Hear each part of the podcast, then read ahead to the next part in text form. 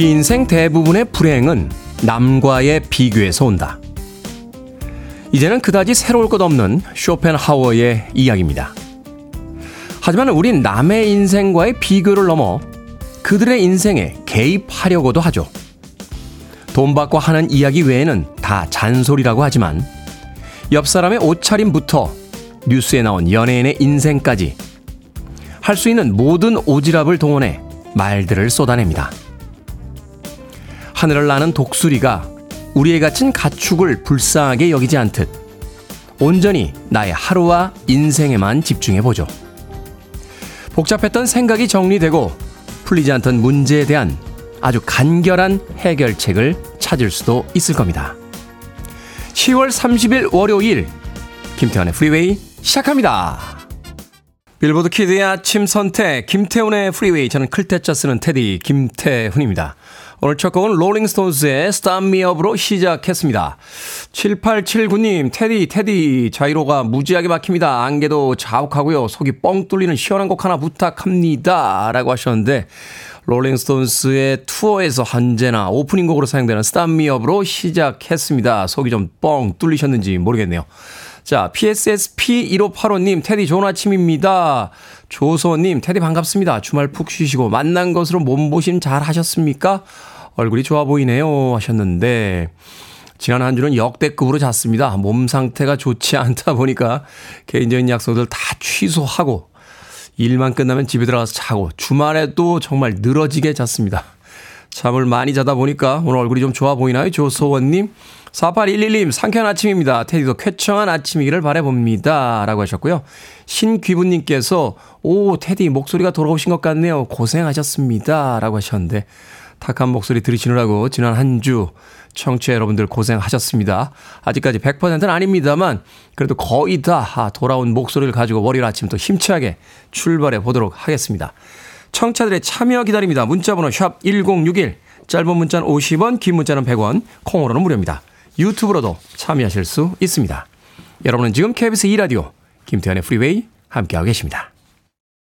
KBS 2라디오. Yeah, 김태훈의 프리웨이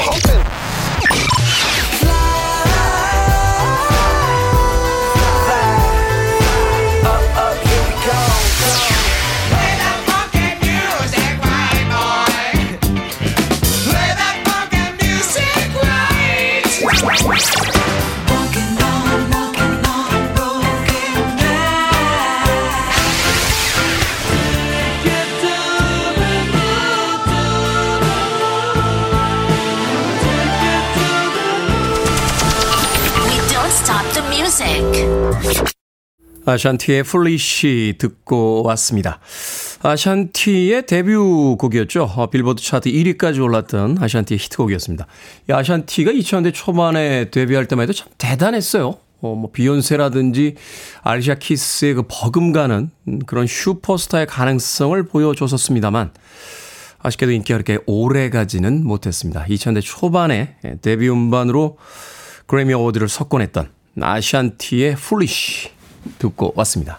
자, 진정수님, 지난 주말에는 김해 전원주택 텃밭에 양파 모종을 하고 왔는데, 양파 모종이 잘 자라길 바라면서 10월 30일 월요일 김태훈의 프리웨이 함께 합니다. 하셨습니다. 이 주말마다 그 전원주택에 가서 텃밭 가꾸시는 분들 많으시더군요. 어, 가족들하고 같이 가서 직접 키우는 네, 또 채소들, 그 재미가 또 있겠죠? 어.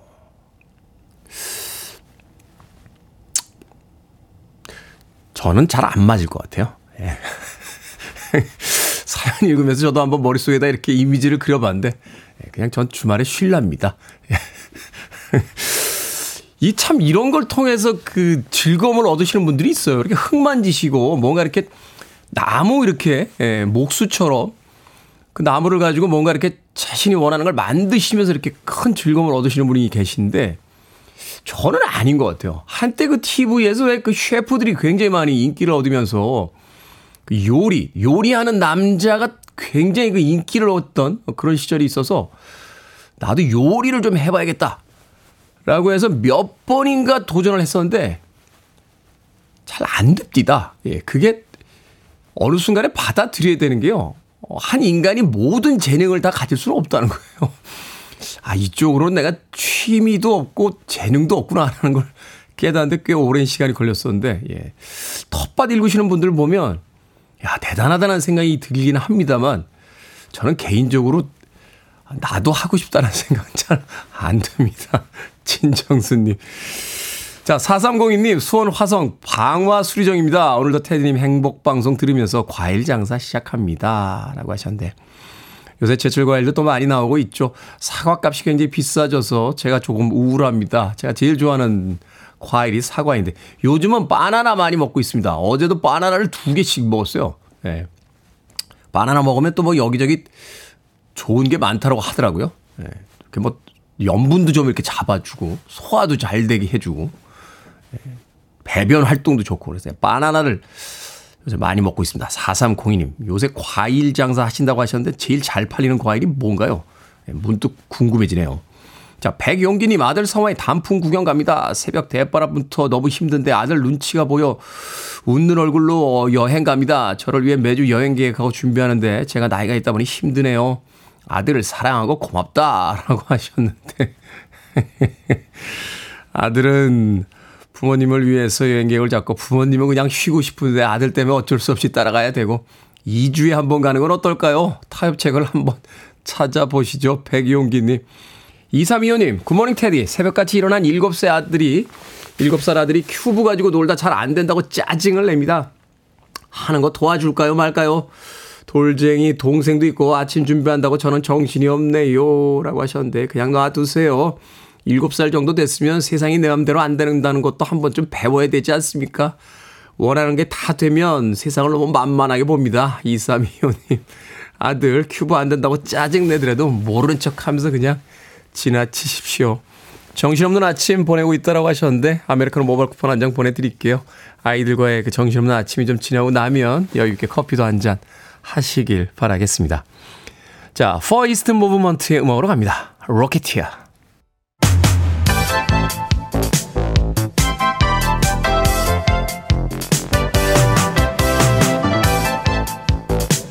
이 시간 뉴스를 깔끔하게 정리해드립니다. 뉴스 브리핑 캔디 전예현 시사평론가와 함께합니다. 안녕하세요.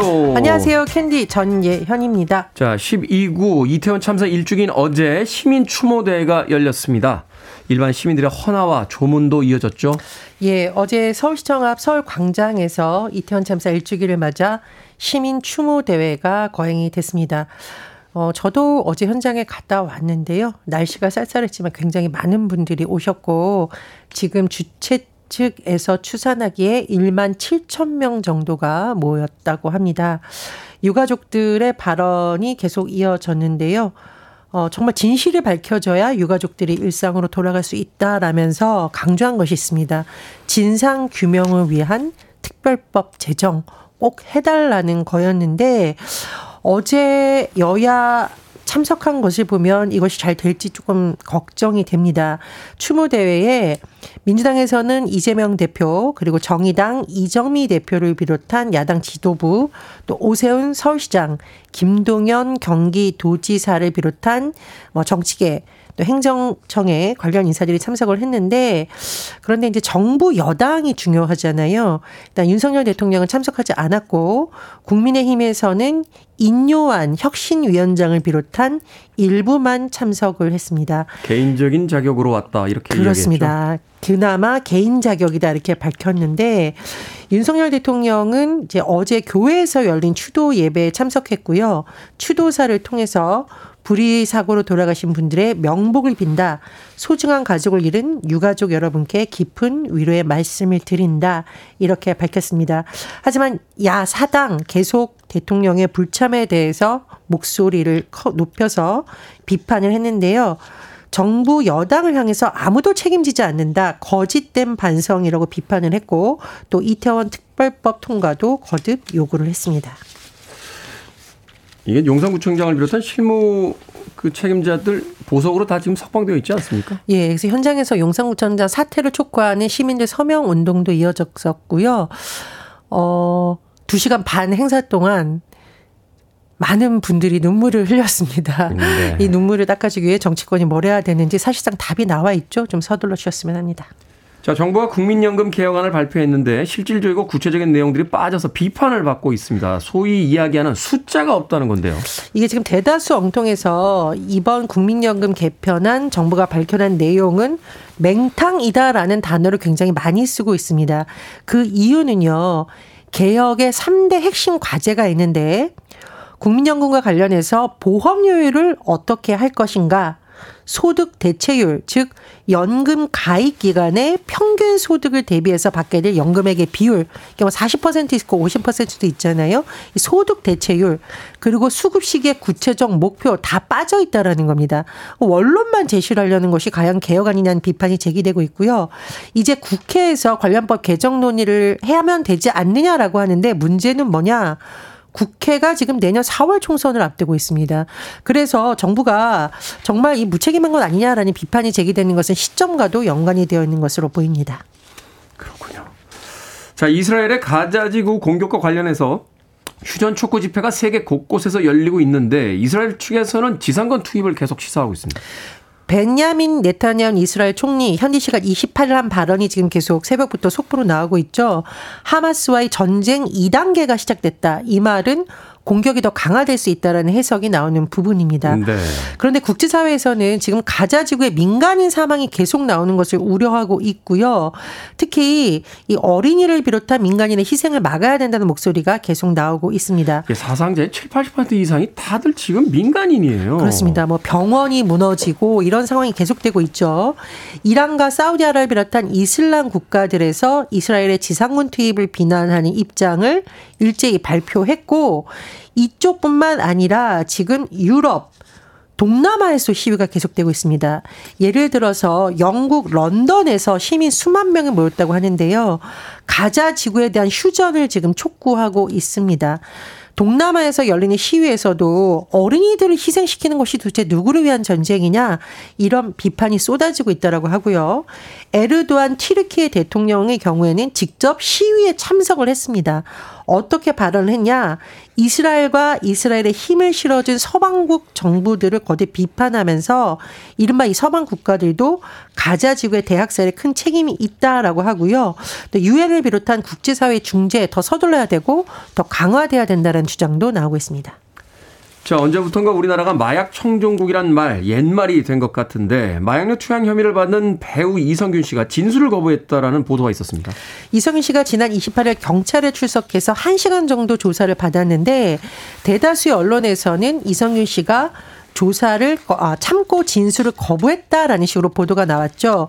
그런데 추가 보도를 보면 이성균 씨의 변호인 측은 진술 거부권 행사한 것이 아니고 거발 행사도 없다. 그럴 의사가 없다. 강력히 반발했습니다. 그러니까 조만간 정식 조사가 예정돼 있으니까 그때 잘 말씀드리겠다라는 거고 이르면 조만간 소환돼 진술할 계획이다 이렇게 밝혔습니다. 자 또 하나 주목되는 부분이 있습니다. 경찰이 이성규 씨를 조사하기 앞서서 압수영장을 발부받아서 마약 투약 여부를 확인 위한 간이 검사를 시행했는데 이성민 씨에 대한 이 간이 검사가 음성으로 확인이 됐다라는 겁니다. 경찰에서 다시 모발과 소변을 국립과학수사연구원에 보내서 정밀 검정을 의뢰한다라고 하는데 좀 이걸 지켜봐야겠고요. 구속영장을 신청할지 여부는 다음번 조사 때 이성계 진술 내용 국가수 정밀 감정 결과 등을 종합적으로 살펴서 결정하겠다 이런 입장입니다.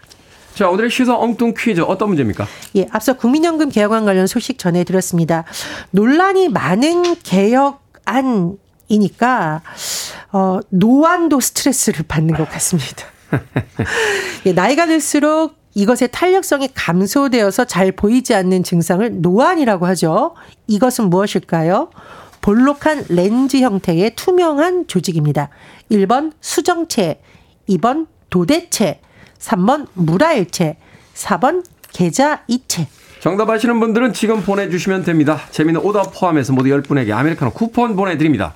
나이가 들수록 이것의 탄력성이 감소되어 잘 보이지 않는 증상을 노안이라고 하는데요. 이것은 무엇일까요? 볼록한 렌즈 형태의 투명한 눈의 조직이죠. 자, 1번은 수정체, 2번은 도대체, 3번은 물아일체, 4번은 계좌이체 되겠습니다. 문자번호 샵 1061, 짧은 문자 50원, 긴 문자 100원, 콩으로는 무료입니다. 뉴스 브리핑 전예현 시사평론가와 함께했습니다. 고맙습니다. 감사합니다. 자, 월요일 아침입니다. 시원한 음악 하나 듣고 가죠. 와일드 체리, Play That Funky Music.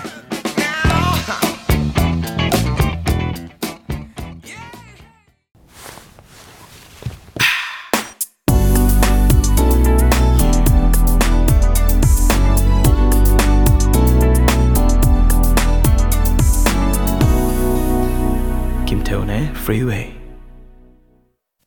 목소리 참 좋죠. 크리스탈 게일의 Talking in Your Sleep 듣고 왔습니다.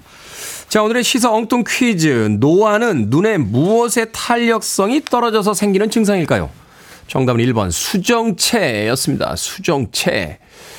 나이가 들면 제일 먼저 그 노화가 찾아오는 곳이 눈이라고 하더군요. 아, 눈이 제일 먼저 찾아오고요. 어, 목소리가 제일 나중에 찾아온답니다. 그래서 젊은 나이에도 이 노안이 오는 사람들이 많고 또 나이가 들어서도 목소리만으로는 나이를 알 수 없는 예, 그런 사람들이 꽤 많다라고 하는데 저도 노안 노안인가요? 그냥 눈이 나빠진 게 아닐까? 노안이라고? 예. 아니야. 난 그냥 눈이 나빠진 거야. 절대 아니야. 노안 절대 아니야. 아니 남이 노안한 게 그렇게 즐겁습니까? 우리 이소연 작가는 노안이라고 일어서서 막 노안이야를 외쳐대고 있는데 안경을 쓰는 저 같은 사람은 이제 안경을 살짝 벗어야 돼요. 예, 그래야지 이제 가까운 데 있는 글들이 좀 보이고, 어, 안경을 안 쓰시는 분들은 이제 노안이 오게 되면 이제 안경을 쓰셔야 되는 이제 그런 상황들이 벌어지죠. 자, 정동진님. 정답은 일심동체입니다. 저와 프리웨이는 일심동체. 이렇게 쓰셨고요.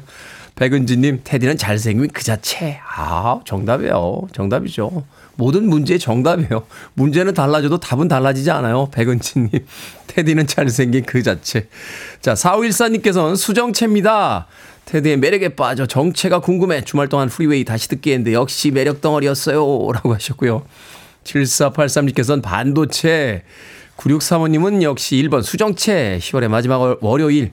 엉뚱한 시사 프리웨이 들으며 출근 중인데 기분 좋게 힘이 납니다. 하셨습니다. 생각해보니까 오늘 10월의 마지막 월요일이군요. 자, 방금 소개해드린 분들 포함해서 모두 10분에게 아메리카노 쿠폰 보내드립니다. 당첨자 명단은 방송이 끝난 후에 김태훈의 프리웨이 홈페이지에서 확인할 수 있습니다.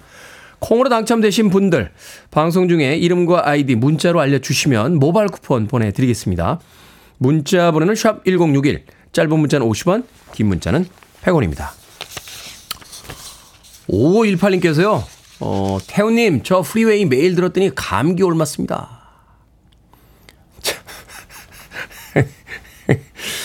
아, 신박하군요. 아주 신박합니다. 아, 저에게 그런 능력이 있는지 몰랐습니다. 예, 라디오를 통해서 바이러스를 퍼뜨릴 수 있는 능력이 있다니요. 엄청나군요. 예, 이 정도면은 세계 정복을 꿈꿀 수 있지 않겠습니까? 예? 007 영화나 이렇게 무슨 슈퍼 히어로물 영화 보면 이렇게 막 악당들이 나와서 어, 전 세계 이렇게 바이러스를 퍼뜨리려고 막 여러 가지 작전들을 짜는데 방송을 통해서 감기를 걸리게 할 수 있다. 이야, 이 정도면, 이 정도면 거의 세계 정복이 멀지 않았다라는 생각이 듭니다. 5518님. 저 때문에 감기 에 옮으셨다고요? 야 마음이 아프네요. 따뜻한 유자차 한 잔 보내드리겠습니다. 사과의 말씀 드리겠습니다. 예, 앞으로 감기 기운 있을 때는, 아, 가능하면 방송을 자제하도록 하겠습니다. 예, 전 국민에게 감기를 옮길 위험이 있기 때문에. 5518님. 자, 로보의 음악으로 갑니다. I'd love you to want me.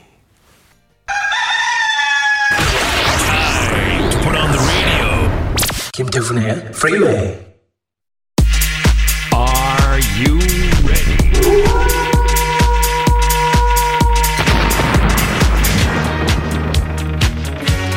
별걸 다 상담해 드리는 시간. 결정은 해드릴게. 흰색의 상담소.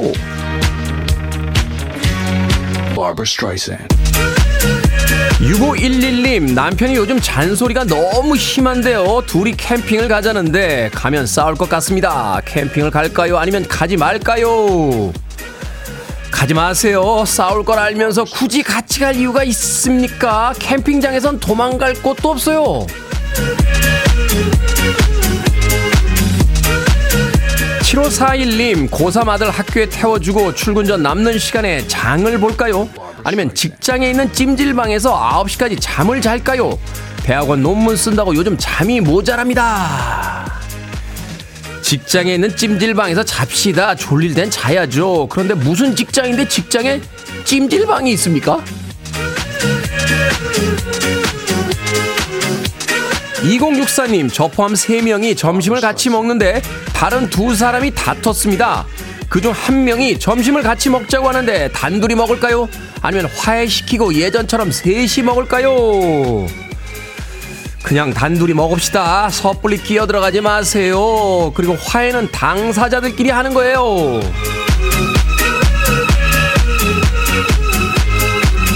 9972님, 같이 일하는 어린 직원이요. 핸드폰 중독인 듯 합니다.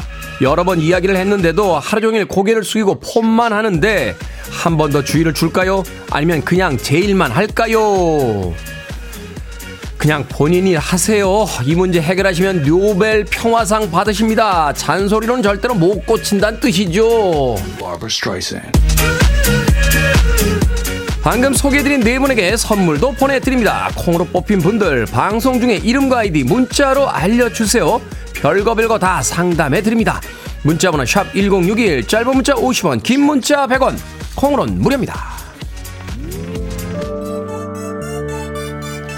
케빈 루돌프 피처링 릴 웨인 Let It Rock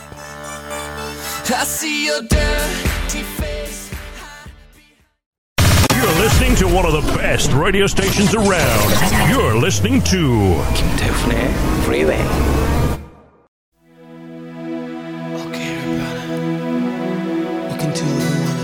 빌보드 키드의 아침 선택 KBS 2 라디오 김태훈의 프리웨이 함께하고 계십니다. 1부 끝곡은 로버타 플렉 피처링 맥시 프리스트의 에, Set the Night to Music 듣습니다. 저는 잠시 후 2부에서 뵙겠습니다.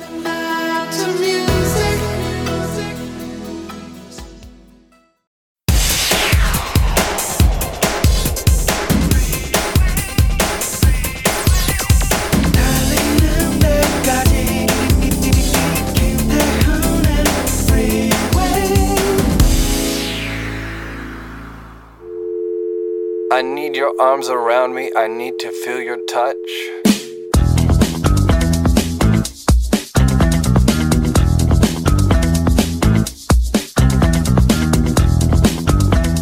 호스피스 병동에 근무하면서 나는 내일이 없는 사람이 되었다. 내일을 포기하면 뜨거운 오늘이 있다. 나중에 행복한 것보다 더 중요한 것은 지금 이 순간 행복한 게 아닐까? 오늘을 즐기는 사람이라야 마지막이 다가왔을 때 얼마 남지 않은 삶도 즐길 수 있다. 이 순간에 감사하는 것. 그것이 진짜 행복이다.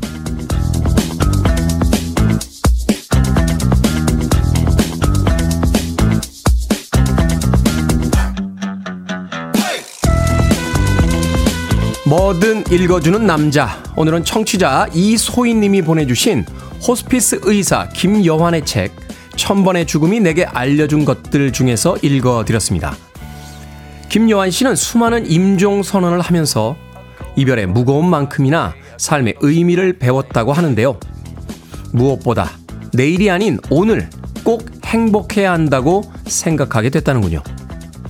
누구도 내일이 완벽하게 보장된 사람은 없으니까요. 매일 아침 일어나 출근하고 식사를 하고 퇴근해 집으로 돌아가는 일상. 영원히 반복될 것 같아 지겹다는 생각마저 들지만요. 이 평범한 일상은 누구에게도 보장되지 않습니다. 그러니 오늘 행복을 최대한 느껴보시죠. 가을의 아침과 잘 어울리는 음악이었죠. 존 덴버의 Today 라이브 버전으로 들으셨습니다. 자, 이 곡으로 김태훈의 프리웨이 2부 시작했습니다. 앞서 일상의 재발견, 우리의 하루를 꼼꼼하게 들여다보는 시간, 뭐든 읽어주는 남자. 오늘은 청취자 이소희 님이 보내주신 호스피스 의사 김여환의 책, 천번의 죽음이 내게 알려준 것들 중에서 읽어드렸습니다. 유희진님, 지금을 즐기는 자가 제일 행복한 자죠. 김윤숙님께서는 아침에 일어날 때마다 그날 해야 할 일들이 있음에 감사하면서 살아가요. 음악 좋군요. 라고 하셨습니다. 송윤숙님, 백배 공감합니다. 5년 전 아빠 긴 소풍을 보내고 그리 생각하며 살아요. 지금 이 순간을 감사로 시작했습니다. 더 열심히 살게 됩니다. 라고 하셨습니다. 저도 지난 일주일 동안 좀 심하게 앓고 났더니 오늘 아침에 이 방송이 임하는 자세가 좀 다릅니다. 예. 그렇게 느껴지지 않습니까? 예. 아닌가요? 예. 이 시간이 얼마나 귀한지, 저의 또 아름다운 목소리가 얼마나 소중한지를 다시 한번 깨닫게 되면서 이 아침에 정말 최선을 다해야겠다 하는 생각을 해보게 됩니다. 저도 사람인지라 사실 방송하다 보면 너무 힘들고 피곤해서 사연, 문자 읽을 때 조금은 관성적으로 읽은 어, 그런 순간들도 있었던 것 같아요. 어, 그런데 지난 일주일이 또 여러 가지 이야기를 저에게 들려주더군요. 어, 사람이 좀 아파봐야 예, 삶의 귀중함에 대한 것을 새삼 깨닫게 된다는데 예, 다시 돌아온 월요일 아침에 정말 최선을 다해서 방송을 해야겠다 하는 생각을 예, 해보게 됩니다. 예. 그렇단 이야기입니다. 아이 뭐 박수까지 쳐주실 필요는 없고요. 네, 열심히 하겠습니다. 자. 뭐든 읽어주는 남자. 여러분 주변에 의미 있는 문구라면 뭐든지 읽어드리겠습니다. 김태훈의 프리웨이 검색하고 들어오셔서 홈페이지 게시판 사용하시면 됩니다. 말머리 뭐든 달아서 문자로도 참여 가능하고요. 문자번호 샵 1061. 짧은 문자는 50원, 긴 문자는 100원, 콩으로는 무료입니다. 오늘 채택된 청취자 이소희님에게 촉촉한 카스테라와 따뜻한 아메리카노 두 잔 모바일 쿠폰 보내드리겠습니다. I want it, I need it, I'm desperate for it. Okay, let's do it. 김태훈의 Freeway. 두 곡의 음악 이어서 듣고 왔습니다. 스테파니 밀스의 Never Knew Love Like This Before에 이어진 The Real Thing의 You To Me Are Everything까지 두 곡의 음악 이어서 들려드렸습니다. 아, 6187님, 중학생 아들이요. 어제 마라톤 대회에 가서 쌀이랑 참기름을 받아왔습니다. 아침에 밥하고 콩나물에 참기름 넣고 무쳐주니 아침밥을 잘 안 먹는 아들도 한 그릇 뚝딱 하네요. 라고 하셨습니다. 대단한데요. 중학생 아들 마라톤 대회에 나와서 쌀이랑 참기름을 받아왔다고. 어제 마라톤 대회가 어제 춘천 마라톤 대회 있지 않았나요? 어, 아마도 춘천 마라톤 대회가 어제 있었던 거로 저는 기억이 되는데 어, 어느 마라톤 대회인지 궁금하네요. 618님. 제 주변에도 최근에 이 마라톤 대회 출전하시는 분들이 꽤 많습니다. 예. 선배님들도 그렇고 동생들도 그렇고 어, 운동을 이제 열심히 하시는 거죠. 건강을 위해서. 예. 한편으로는 참 대단하다는 생각이 듭니다만 또 한편으로는 뭘 그렇게 또 증명해야만 하는가 하는 생각이 들어서 조금은 이렇게 씁쓸한 기분이 들 때도 있어요. 예. 뭘 자꾸 이렇게 증명하시려고 들더라고요. 예. 완주 막, 막 이런. 예. 내가 해냈어! 막 이러고. 저요? 어, 저는 그런 증명 안 합니다. 저는 뭐 딱 보면 증명이 되지 않습니까? 딱 보면 사람을 아, 뭘 굳이 그렇게 증명 6187. 자, 1115님, 템플스테이 와 있습니다. 새벽삼 보며 라디오 듣고 있는데 행복하네요. 마음이 편해져요. 라고 하셨는데, 템플스테이 가셨으면 잠시 라디오 꺼두셔도 괜찮습니다. 자연의 소리에 좀 귀 기울여 보세요. 오히려 우리가 인공적인 소리가 있기 때문에 잘 듣지 못하는데요. 어, 집에 가서 TV를 꺼놓거나 또는 라디오라든지 또는 휴대폰의 소리를 잠시 꺼놓으면 안 들리던 소리가 들려옵니다. 산에 가셨으니까 또 템플스테이 가셨으니까 그 소리를 또 만끽하고 돌아오시는 건 어떨까 하는 생각도 드는군요. 아, 7789님께서는요, 매일매일 피곤해하는 동생한테 힘내라고 전해주고 싶네요. 혜선이 화이팅이라고 사랑하는 동생에게 힘내라고 또 응원 문자 보내주셨습니다. 7789님. 자, 애니 레녹스의 음악 듣습니다. 아, 스코틀랜드 출신의 여성 아티스트죠. 우리에게는 유리스믹스라는 팀을 통해서 Sweet Dreams라는 음악을 히트시켰던 아티스트로 알려져 있습니다. 몇 년 전인가요? 그 롤링스톤 매거진에서 선정한 가장 위대한 여성 보컬 중에 한 명으로 꼽히기도 했고요. 어, 백인 가수로서 그 흑인의 소울 음악을 아주 잘 노래한다라는 또 평을 받고 있기도 합니다. 애넬 레녹스입니다. Walking on Broken Glass.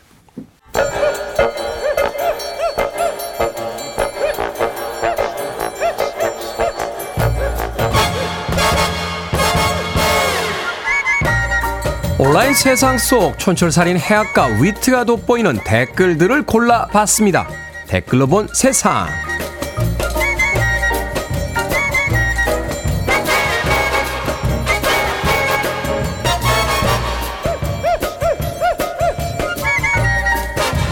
번째 댓글로 본 세상 이탈리아의 한 70대 어머니가 집에 눌러앉은 아들들을 대상으로 퇴거 소송을 제기해 승소했습니다. 두 아들은 각각 40살, 42살이라고 하는데요. 각자 직업이 있으면서도 생활비를 보태지 않고 집안일 역시 전혀 하지 않았다는군요. 재판부는 두 아들에게 퇴거 명령을 내리면서 부모는 자식을 부양할 의무가 있지만 40세가 넘은 지금까지는 유효하지 않다 라고 판단했답니다. 여기에 달린 댓글 드립니다. 리세브님, 주말마다 와서 집 돌아가는 아들들도 출입금지 가능한가요? 엘리님, 아휴, 한국이나 이탈리아나 비슷하네요. 나이 드니 강아지들이 더 큰 행복을 줄 때가 많더라고요. 그러니까요. 이탈리아나 우리나 크게 다른 게 없군요. 부모님도 나이 드시면 좀 편히 쉬고 싶으십니다.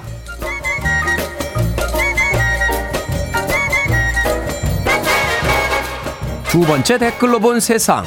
요즘 붕어빵 노점상에서 슈크림 붕어빵 보기가 힘들어졌다고 합니다. 설탕 가격이 급등하면서 슈크림 단가도 높아졌기 때문이라는데요. 국제 설탕 가격은 2주 전 기준으로 지난해보다 35%나 올랐다는군요. 붕어빵 상인들은 설탕뿐 아니라 밀가루와 식용유, 가스 등 필수 비용이 죄다 올라서 가격을 올려 팔아도 남는 게 거의 없다고 말하고 있다는데요. 여기에 달린 댓글 드립니다. 민도맘님, 저희 동네는 아직 슈크림 두 개에 천 원이에요. 사라지기 전에 많이 먹어둬야겠어요.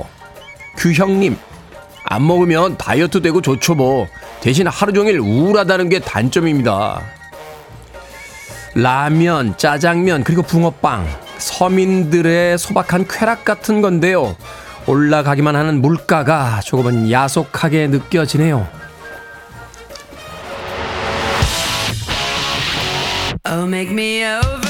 홀입니다. 셀러브리티 스킨. I'm all I wanna be. Free your mind.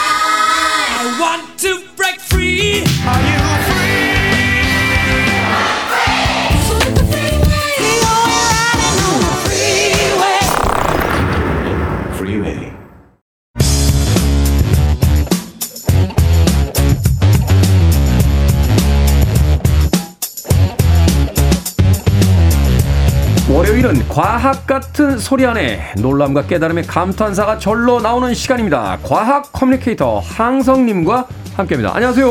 안녕하세요. 반갑습니다. 자, 오늘은 최신 과학 이슈 흥미롭게 엮어 드립니다. 가왕 조용필 씨는 굶어서 얼어 죽은 킬리만자로의 표범이고 싶다.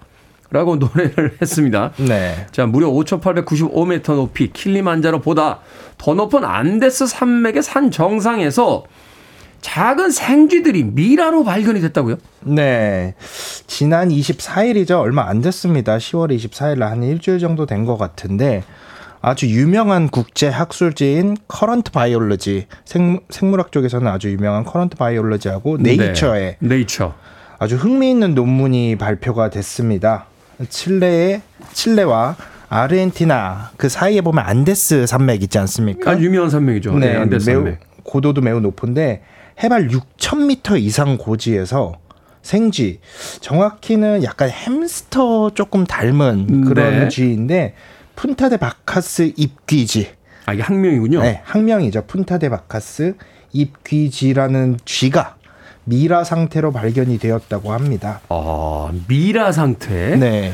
얼마나 오래된 겁니까? 미라 상태면? 그러니까 이게 춥고 건조하다 보니까 아무래도 자연적으로 미라가 된 것 같은데 네. 뭐이 지역이 안데스 산맥 지역이 아무래도 그 화산 지역이다 보니까 어, 화산 세 군데 지역에서 이제 발견된 생쥐 미이라가 있습니다. 근데 네. 이런 걸 연도를 측정을 해보려면은 방사성 탄소 동, 그 분석법 을 시도를 하는데 방사성 탄소 분석법. 네, 방사성 동위 원소, 탄소 동위 원소를 이용을 해서 이 얼마나 됐는지를 연대를 측정을 하는데 두 군데의 화산에서 측정 어, 관찰된 미이라가 모두 1955년 이후에 그러니까 최근이죠. 상당히 최근이라고 볼 수 있죠. 그러네요. 미라 치고는 이제 최근 네. 아직 100년이 안 된 거니까. 네, 그때 죽, 죽은 것으로 확인이 됐습니다.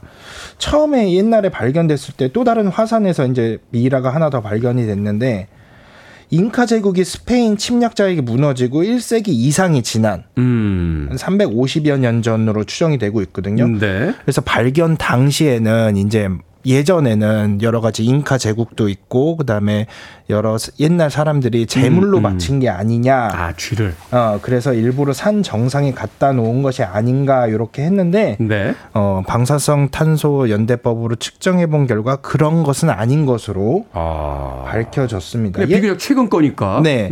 예전에도 70년대, 80년대 안데스 산맥 산봉우리 이렇게 탐험하다가 보면은 쥐 죽은 미이라 사체들이 종종 발견이 됐었다고 합니다. 네. 근데 이때는 이제 재물이었거나 제사를 지내러 산 정상에 오르던 잉카인들이 짐에 뭐 잉카인들의 짐에 숨었거나 아니면은 뭐 음, 음. 먹는 것을 가지고 재물을 아무래도 가지고 올라가니까 따라 올라오다가 희생되었을 가능성이 있다고 하는데 이번에 발견된 생집이라는 길어야 350년 정도밖에 안 됐으니까 아. 잉카인들하고는 연대가 조금 다르죠.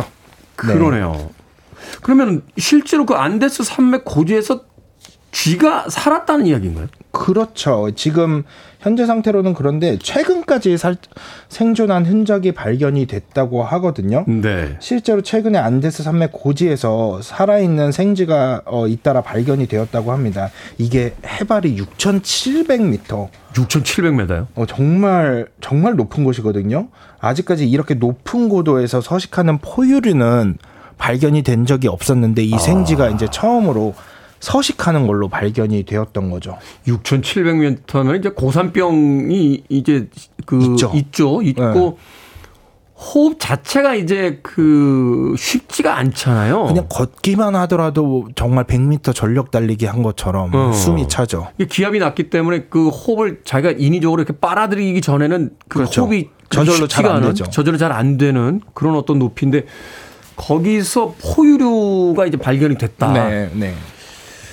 그런데 예, 뭐 거기까지는 굉장히 신기한 이야기입니다. 그런데 네. 산에서 쥐, 그러니까 쥐 미라가 발견됐다. 음. 쥐가 거기 살았을지도 모른다. 이게 왜 특별한 뉴스가 되는 겁니까? 이게 특별한 뉴스가 되니까 아무래도 유명한 저널이나 네이처라는 잡지에 그러니까 논문까지 등장을 했다면. 그렇죠. 네. 소개가 되겠죠. 과학자들은 일반적으로 해발 6,000m 이상에는 포유류가 생존할 수 없다고 믿어왔거든요. 음. 인간이 살고 있는 지역 중에 가장 높은 지역이 있어요.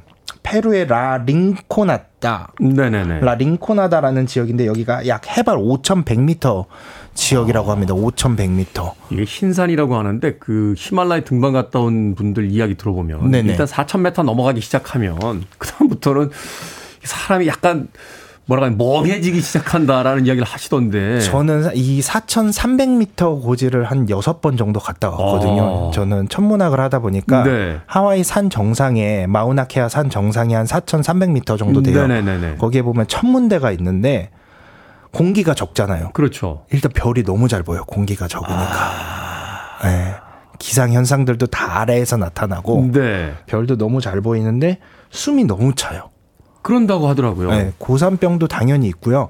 그 혹시나 모를 위험에 대비해서 이렇게 산소 측정하는 검지 손가락으로 산소 측정하는 기기를 한 시간마다 측정을 하는데 자기 이제 몸 상태를 네, 확인하기 몸 위해서. 상태를 확인을 하기 위해서 보통 몸 산소 포화도가 한 80? 이 정도 되면은 보통 병원에서는 요 산소 호흡기를 차거든요. 네. 네. 근데 한 번도 80을 못 넘어가요. 한 75, 77.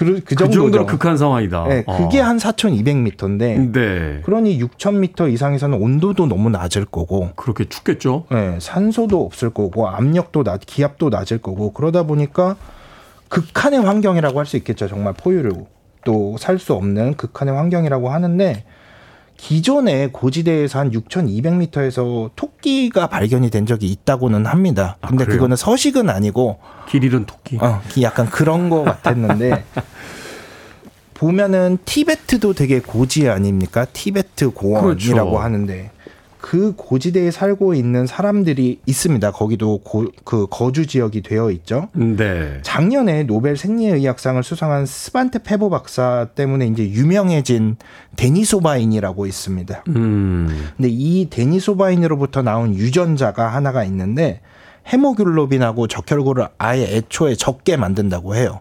처음부터. 네. 그럼 이게 적으면은 산소를 가지고자 하는 헤모글로빈이나 적혈구가 숫자가 원래 적을 거고 그러니까 몸 상태를 저산소에 예. 적응시키게 만든다고요. 그렇죠. 그렇기 때문에 고산 지역에서 이제 사는데 크게 문제가 없다고 이제 만들어져 있는데 이번 발견이 놀라운 점은 서식지가 발견이 됐기 때문에 포유류가 우리가 예를 들면 화성이나 네. 달이라든지 이런 극한 환경, 열악한 환경의 화산 정상에서도 살 수 있지 않을까 이런 단서를 주는 거죠. 아, 그러니까 이제 대기가 우리보다 훨씬 이 산소 포화도가 낮은 그 행성에 가서도 네. 살수 있는 어떤 가능성이 있지 않겠느냐. 네. 그렇죠. 포유류가 일반적으로 극한 환경에는 되게 적응을 잘 못하는 음. 어, 종류로 알려져 있는데 이번에는 극한 환경에서도 적응을 할 수 있는 여지를 보여준 거죠. 네. 아, 이게 그래서 의미가 있다. 이게 단지 쥐가 거기서 발견된 게 중요한 게 아니라 인간도 포유류니까 그렇죠. 인간이 더욱 극한 상황에서 이제 생존할 수 있는 여러 가지 어떤 가능성을 이 쥐의 미라를 통해서 한번 확인해 볼 수 있었다. 네. 알겠습니다. 음악 한 곡 듣고 와서 어, 계속해서 이야기 나눠보도록 하겠습니다. 자, ELO의 음악 중에서요. Ticket to the Moon 듣습니다. ELO의 Ticket to the Moon 듣고 왔습니다. 빌보드 키드의 아침 선택 KBS 2라디오 김태훈의 프리웨이 과학 같은 소리 하네 과학 커뮤니케이터 항성님과 함께 최근의 과학 이슈에 대해서 알아보고 있습니다. 자, 안데스 산맥에서 발견된 쥐의 미라. 이 쥐의 미라를 통해서 인류가 화성이나 달 같은 극한 환경에서 살 수 있느냐 하는 가능성에 대한 이야기로 이제 나아가게 됩니다. 네. 그 가능성이 있다고 보는 거죠? 아무래도 가능성이 있죠. 물론 그냥 맨몸으로 살 수 있냐 그거는 아니겠죠. 우주복도 있어야 되고 달 네. 같은 경우에는 아예 대기도 없고 중력도 다르고 이러다 보니까 우주 방사선이라든지 이렇게 여러 가지 고려해야 될 점들도 있지만 화성하고 달에 거주를 하겠다는 게 지금 최근에 나사에서 그리고 그리고 유럽 우주국에서 진행하고 있는 목표죠. 나사뿐만 아니라 앨런 머스크는 화성에다가 아예 기지 만들겠다고 공식 선언을 했잖아요. 거주지를 만들겠다고 네. 선언을 했죠. 그래서 많은 연구들이 실제로 진행이 되고 있습니다. 근데 얼마 전에 이것도 며칠 안 됐어요. 흥미로운 달 토양과 관련된 연구가 발표가 됐거든요. 네. 레이저로 강력한 레이저로 달의 토양을 녹여서 녹여서. 우리 아스팔트 도로 있지 않습니까? 네. 차들도 다니고 사람도 다니는 아스팔트 도로처럼 도로를 포장을 하는 거죠. 아, 이게 이제 딱딱하게. 네, 길을 네. 내는 거죠. 아. 포장도로 하고 그렇게 만들면 뭐 로켓 착륙장을 만들 수 있을 가능성이 있다라는 연구 결과가 나왔습니다. 네. 달과 화성의 가장 큰 문제가 바로 뭐냐면은 제가 원래 오늘 가지고 오려고 그랬는데 깜빡하고 못 가지고 왔어요. 이 음, 달 음. 토양 샘플 인공적으로 만든 달 토양 샘플이 있거든요. 아, 그런 게 있어요? 엄청나게 가볍고 가, 미세해요. 네. 보통 백사장 아주 고운 백사장보다 더 고울 정도로 아. 미세한데 한 번 이렇게 발을 내딜 때마다 먼지가 엄청나게 올라와요.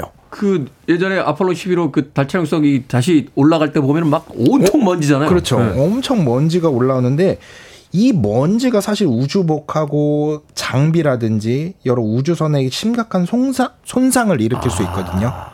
왜냐하면 먼지가 들어가면은 뭔가 오작동을 일으킬 수도 있고 네. 정전기도 일으킬 수도 있고 그렇죠. 네 그렇기 때문에 포장도로를 만들어 버리면 그런 먼지가 음. 안 생기겠죠. 그런 먼지 문제를 해결을 하겠죠. 그래서 먼지 피해 없이 이동할 수 있기 때문에 아주 큰 도움이 될 수 있는 연구 결과가 발표가 됐습니다. 아, 이게 또 그게 또 먼지가 또 우주 탐색 가장 또 큰 방해 요인이 된다는 건 또 전혀 생각지도 못하는 전혀 것들. 생각을 못 했네요. 네. 어.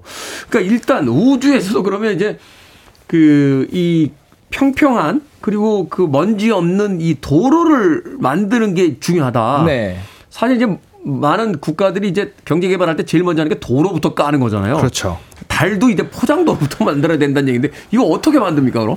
어, 이- 아까도 말씀드렸지만 강력한 레이저로 만들기는 하는데 네. 우리가 달에 가본 게 1970년대가 최초이자 마지막이잖아요. 69년도에 가고 70년대에 몇 번 가고서는 이제 스톱됐죠. 그렇죠. 네. 아폴로 11호가 처음으로 들어가고 아폴로 17호까지 네. 쭉 가다가 이제 그때 마무리되었는데 갈 때마다 암석이라든지 월면 토를 어느 정도 조금씩 가지고 왔어요. 그걸 가지고 네. 와서 분석을 해가지고 지구의 몇몇 국가에서 이제 달 복제토를 만들 수 있는 기술을 가지고 있습니다. 복제토. 네.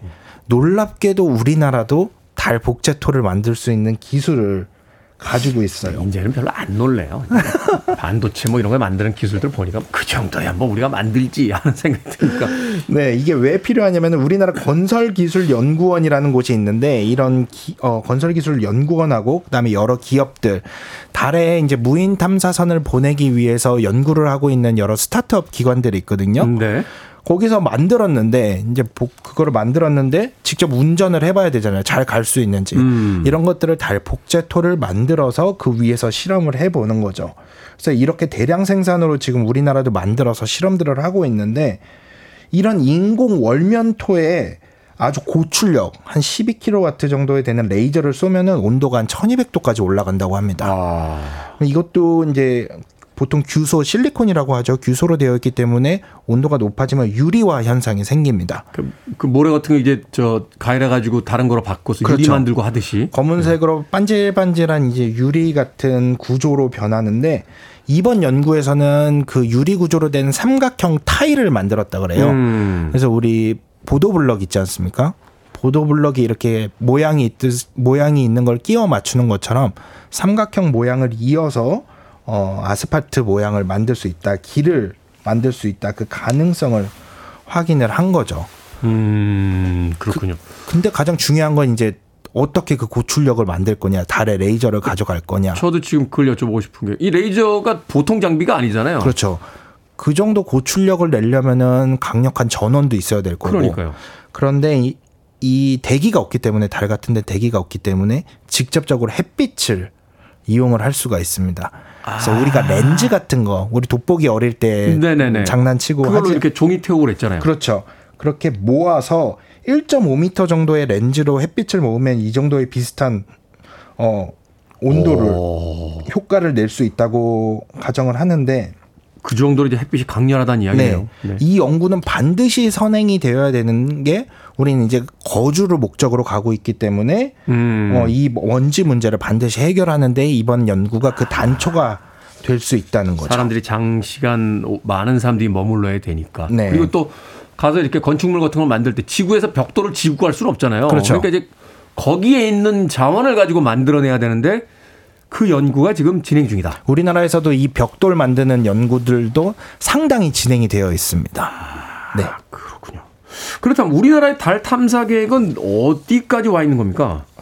일단은 다누리호 달 궤도선이 지금 현재 달을 돌고 있죠. 네. 그리고 달에 직접 가기 위해서 달에 착륙을 하기 위해서는 차세대 국내 개발인 우주 발사선 오늘 한 2030년도 정도까지 개발을 할 겁니다. 그러니까 우리 누리호 있잖아요. 누리호. 누리호 다음 세대 발사체가 2030년도 정도까지 개발이 될 거고 그리고 그때 그 누리호 다음에 차세대 발사선을 이용을 해가지고 무인 달 탐사선을 음. 착륙선을 보낼 예정입니다.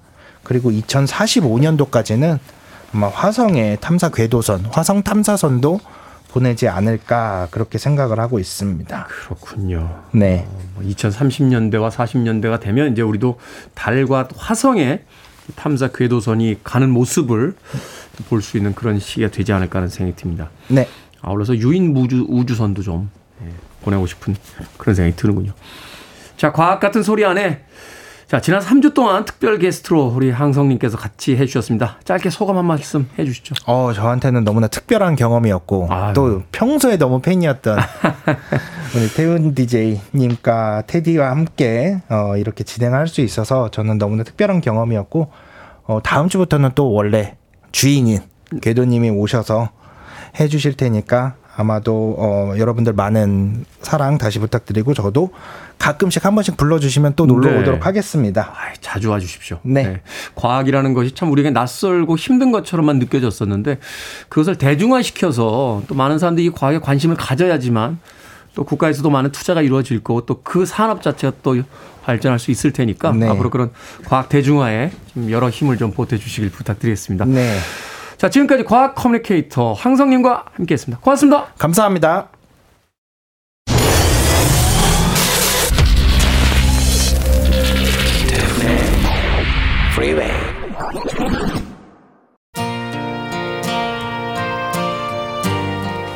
KBS 2라디오 김태훈의 프리웨이 오늘 방송 여기까지입니다. 오늘 끝곡은 패티 스미스와 돈 헨리가 함께한 Sometimes Love Just Ain't Enough 듣습니다. 자 월요일이 시작됩니다. 편안한 하루 보내십시오. 전 내일 아침 7시에 돌아오겠습니다. 고맙습니다.